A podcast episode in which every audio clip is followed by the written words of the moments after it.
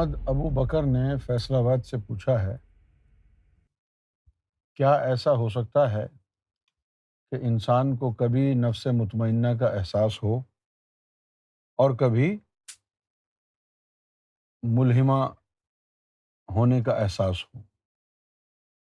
یا ایک بار جس مقام پر چلا گیا پھر اوپر نیچے نہیں ہوتا؟ یہ جو نفس ہے اس کی چار حالتیں ہیں۔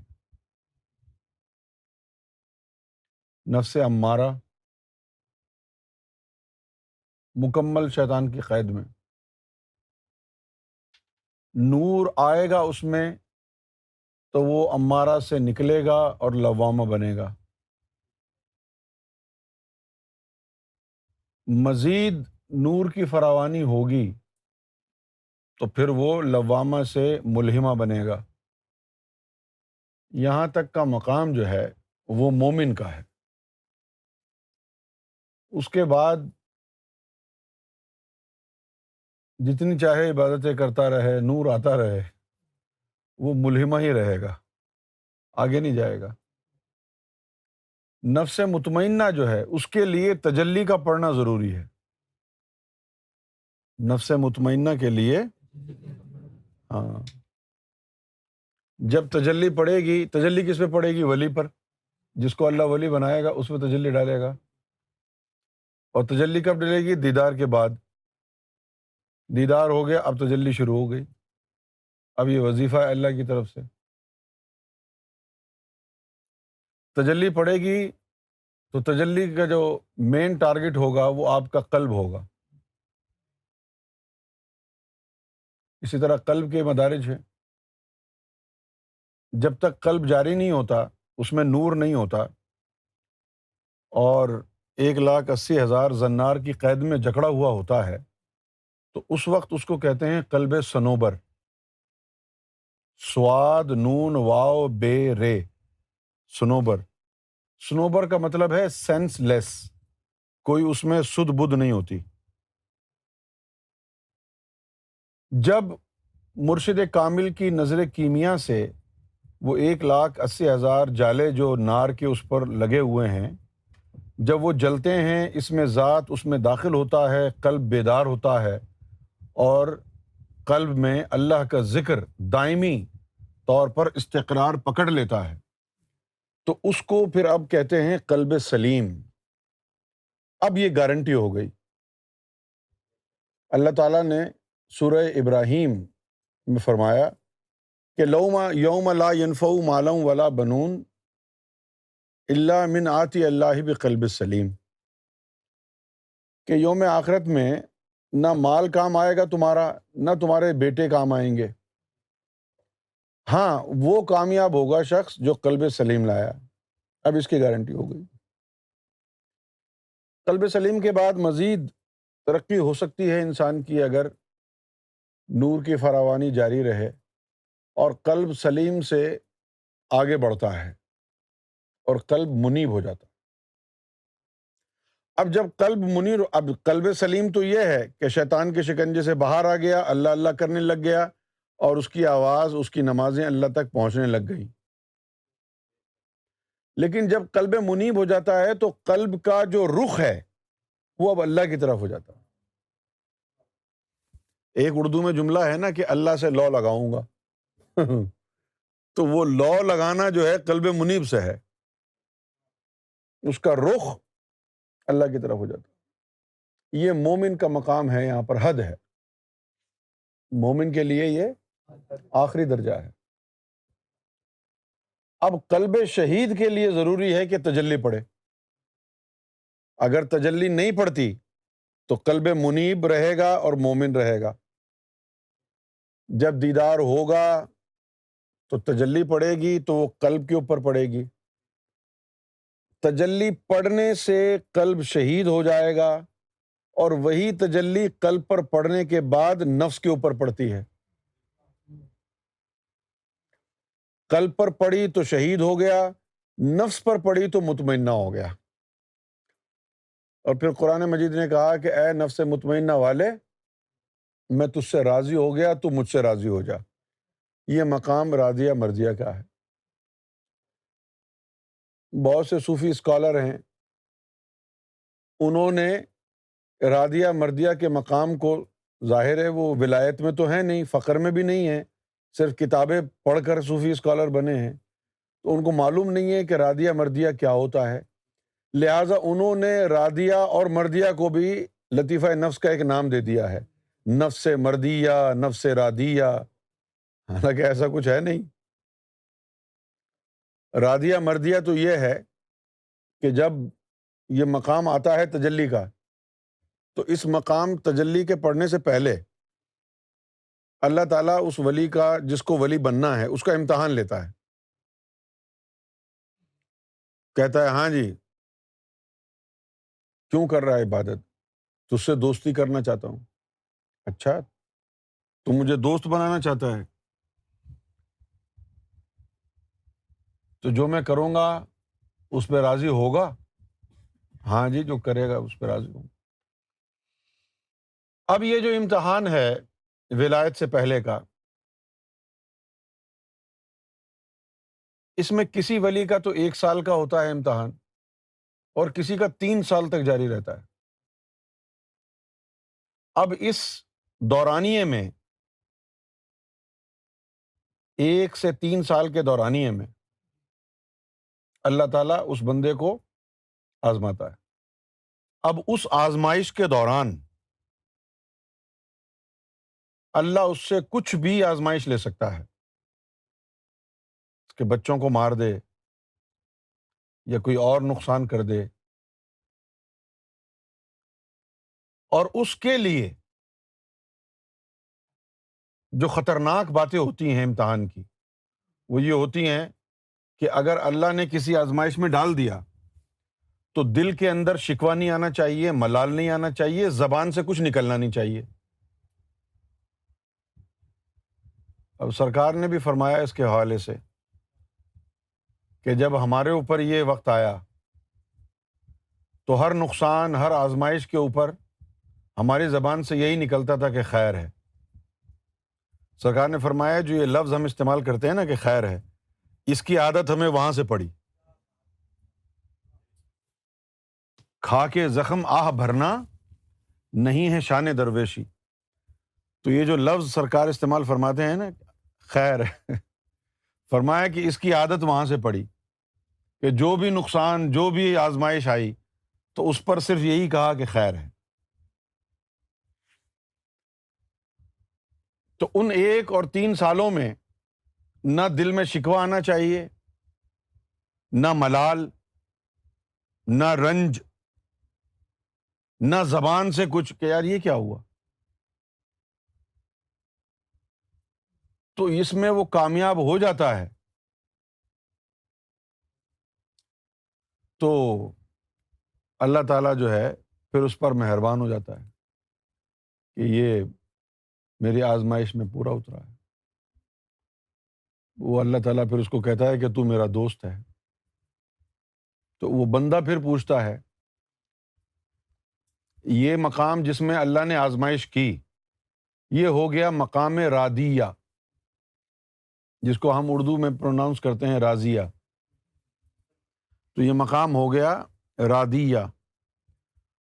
جب اللہ راضی ہو جاتا ہے تو اب وہ ولی جو ہے، بندہ، وہ اللہ کو کہتا ہے کہ تو مجھے دوست رکھتا ہے۔ ہاں بھائی، دوست رکھتا ہوں۔ تو پھر وہ کہتا ہے کہ اب جو میں چاہوں گا، وہ تیری مرضی ہوگی۔ تو اللہ اس کے اوپر راضی ہو جاتا ہے کہ جو اللہ کہہ دے اس ولی کو، تو اس ولی نے خاموشی سے اس بات کو ماننا ہے۔ اس کے بعد پھر جس معاملے میں وہ ولی کہہ دے کہ میں نے یہ کرنا ہے، تو اب اللہ کا وعدہ ہے کہ وہ کچھ نہیں بولے گا۔ ہاں یہ وہ جگہ ہے جس کی وجہ سے لوگ ولیوں کے پاس جا کے مزارات پر مانگتے ہیں کہ داتا بچہ دے دے، خواجہ بچہ دے دے۔ اور جاہلوں کو تعلیم نہیں ہے، اس لیے کہتے ہیں یہ شرک کر رہے ہیں۔ ان کو معلوم نہیں ہے کہ یہ اولیا رادیا مردیا کے مقام پر فائز ہیں۔ اللہ سے وعدے ہو چکے ہیں۔ اب اگر اس ولی نے کہہ دیا کہ تجھے بچہ ہوگا تو اللہ سنے گا۔ By law God is bound by law God is bound کیونکہ اللہ نے وعدہ کیا ہے۔ شرک کس بات کا۔ اللہ نے اس کو تین سال آزمایا تھا، اس کے بیوی بچے مار دیے، اس کا منہ توڑ دیا۔ اس نے کچھ کہا؟ خاموش تھا نا؟ اب باری اس کی آئی ہے، یہ اگر کہہ دے، تو اب اللہ کو ماننا ہے۔ اور اللہ کو ماننا یہ نہیں ہے کہ اللہ حکم مان رہا ہے بندے کا۔ نہیں، اللہ نے وعدہ کیا ہے اپنے دوست سے کہ اب جو تو کہے گا میں مانوں گا۔ یہ اللہ کا ہی بھرم ہے۔ یہ اللہ کا ہی وعدہ ہے۔ جس طرح رادیا مردیا کے مقام پر غوث اعظم نے اللہ سے کیا مانگا؟ ستر مرتبہ وعدہ لیا کہ میرا مرید بغیر ایمان کے نہیں مرے گا۔ اب اللہ کو وہ بات ماننی ہے۔ کیوں ماننی ہے؟ کہ اللہ نے خود وعدہ کیا میں مانوں گا۔ بھائی آپ اعتراض کرتے رہے کہ شرک ہو رہا ہے بدت ہو رہی ہے، وہ تو وعدہ اللہ کا ہے۔ ان اللہ تخلف المیاد اللہ اپنے وعدے سے ہٹتا نہیں ہے۔ جب اللہ نے وعدہ اپنے بندے سے کر لیا کہ اب جو تو مانگے گا، بس وہی ہوگا، تیری مرضی چلے گی۔ اگر اللہ کہہ دے کہ جی فلاں بندے کو ساتھ رکھو، لیکن اس کو رکھنا ہے کیونکہ اللہ نے کہا رکھو۔ جس طرح صحیح صدیقی تھا ازلی جہنمی تھا۔ سرکار کو اللہ نے کہا کہ یہ سعید صدیقی کو اپنے ساتھ رکھو۔ عارف میمن اللہ نے کہا کہ ان کو ساتھ رکھو۔ لیکن ہوا کیا؟ You can not play a game with Gohar Shahi سرکار نے کہا ٹھیک ہے، رہو۔ جب سرکار گور شاہی کی ہاں میں ہاں نہیں ہوئی، سرکار کی رضا میں ان کی رضا نہیں ہوئی، تو وہ اپنے مقام سے نیچے گر گئے۔ اور جو سرکار کے رنگ میں رنگ گیا، وہ صحیح صدیقی بن گیا۔ جو نہیں رنگ سکا، وہ عارف میں من بن گیا۔ سمجھے آپ؟ تو یہ مقام ہے رادیا مردیا کا۔ رادیا کیا ہے؟ کہ جو اللہ نے کہہ دیا، اب ولی نے ماننا ہے۔ اور پھر ایک مقام ایسا آیا کہ اب ولی کہتا ہے کہ میں نے وہ بات مانی، اب میری یہ بات تم مانو۔ تو اب وہاں پر اللہ کو تو پتا ہے نا، میں نے وعدہ کیا ہوا ہے، تو کوئی چون و چرا نہیں ہے۔ اسی لیے بلے شاہ نے کہا، یار بنا نہ کوئی اللہ ہے پاؤں رب نل جھگڑا پہ جاوے۔ رب کے ساتھ جھگڑا کر لیا، یار تو راضی ہے، کیونکہ وہ مقام مردیا پر ہے۔ کیوں جی؟ یہ جو جھاڑو دے کے نوازے گئے، یہ جو کھانا بنا کے نوازے گئے، یہ اسی کیٹیگری میں آتے ہیں جو مردیا کے مقام ہے۔ تو نفس مطمئنہ والا جو ہے، اس کے لیے قرآن نے کہا کہ وہ رادیا مردیا پر فائز ہوتا ہے۔ اب آگے جو لکھا ہے وہ دیکھیں۔ فد خلی فی عبادی۔ اب امتحان ہو گیا ولایت کا۔ ٹھیک ہے۔ رادیا مردیا کا وعدہ ہو گیا۔ اب کیا حکم ہوتا ہے؟ فد خلی فی عبادی۔ اب تو میرے دوستوں میں شامل ہو گیا ہے۔ داخل ہو جا میرے حریم کبریا میں۔ تو میرے دوستوں میں شامل ہو گیا ہے۔ فد خلی فی عبادی اب میرے بندوں میں داخل ہو گیا ہے۔ تو اس سے پہلے بندہ نہیں تھا کیا؟ وہ بندے کا پتر ہی تو تھا۔ کیوں جی؟ عبادی جنہوں نے میری عبودیت حاصل کر لی ہے، وہ عبادی عباد جو معبود تک پہنچ جائے اور عبادی میرا بندہ جو مجھ تک پہنچ گیا۔ اور اس کے بعد کہا ود خلی جنتی اب یہ جنتی جو ہے، وہ جنت کی طرف اشارہ نہیں ہے۔ میری جنت کہا ہے، جنتی۔ میری جنت میری جنت سے مراد یہ ہے، میرا مقام جہاں میں رہتا ہوں، اب وہاں تک تجھے رسائی ہے۔ جنتی۔ جنتی کا مطلب ہے میری جنت۔ تو جنت کا مطلب کیا ہے؟ مقام ہے۔ یعنی جنت الخلد، مقام خلد. یہ مقام ہے اس کا مطلب. اچھا اب رہ گئی بات جو انہوں نے سوال کیا کہ اوپر نیچے ہو سکتا ہے یہ. مطمئنہ ہو گیا تو اب وہاں پر وہ فریز ہو گیا. اب وہ مطمئنہ ہی رہے گا. لیکن جب تک مطمئنہ نہیں ہے تو پھر آپ کو وہ جو نور کا جو فلو ہے، اس کو مینٹین رکھنا ہے۔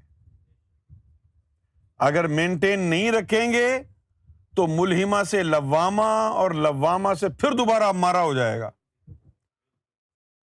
اور اب اگر اس میں مزید کوئی یعنی نافرمان، نافرمانی کا عمل آیا، تو پھر امارا سے مزید تین درجے نیچے چلا جائے گا۔ سانپ بن جائے گا۔ امارا سے مزید نیچے گیا تو سانپ بن جائے گا۔ مزید نیچے گیا تو یعنی کوبرا بن جائے گا۔ بڑا سانپ۔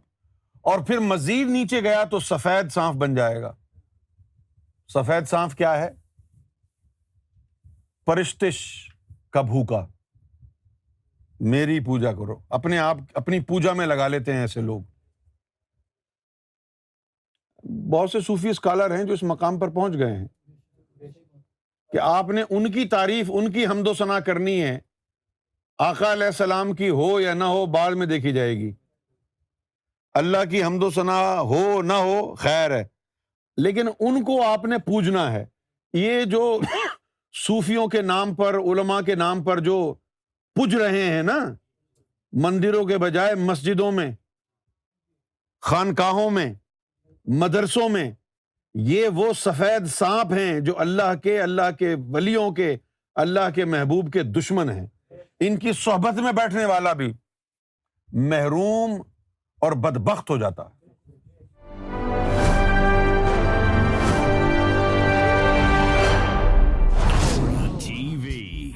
Bringing light love and peace in your life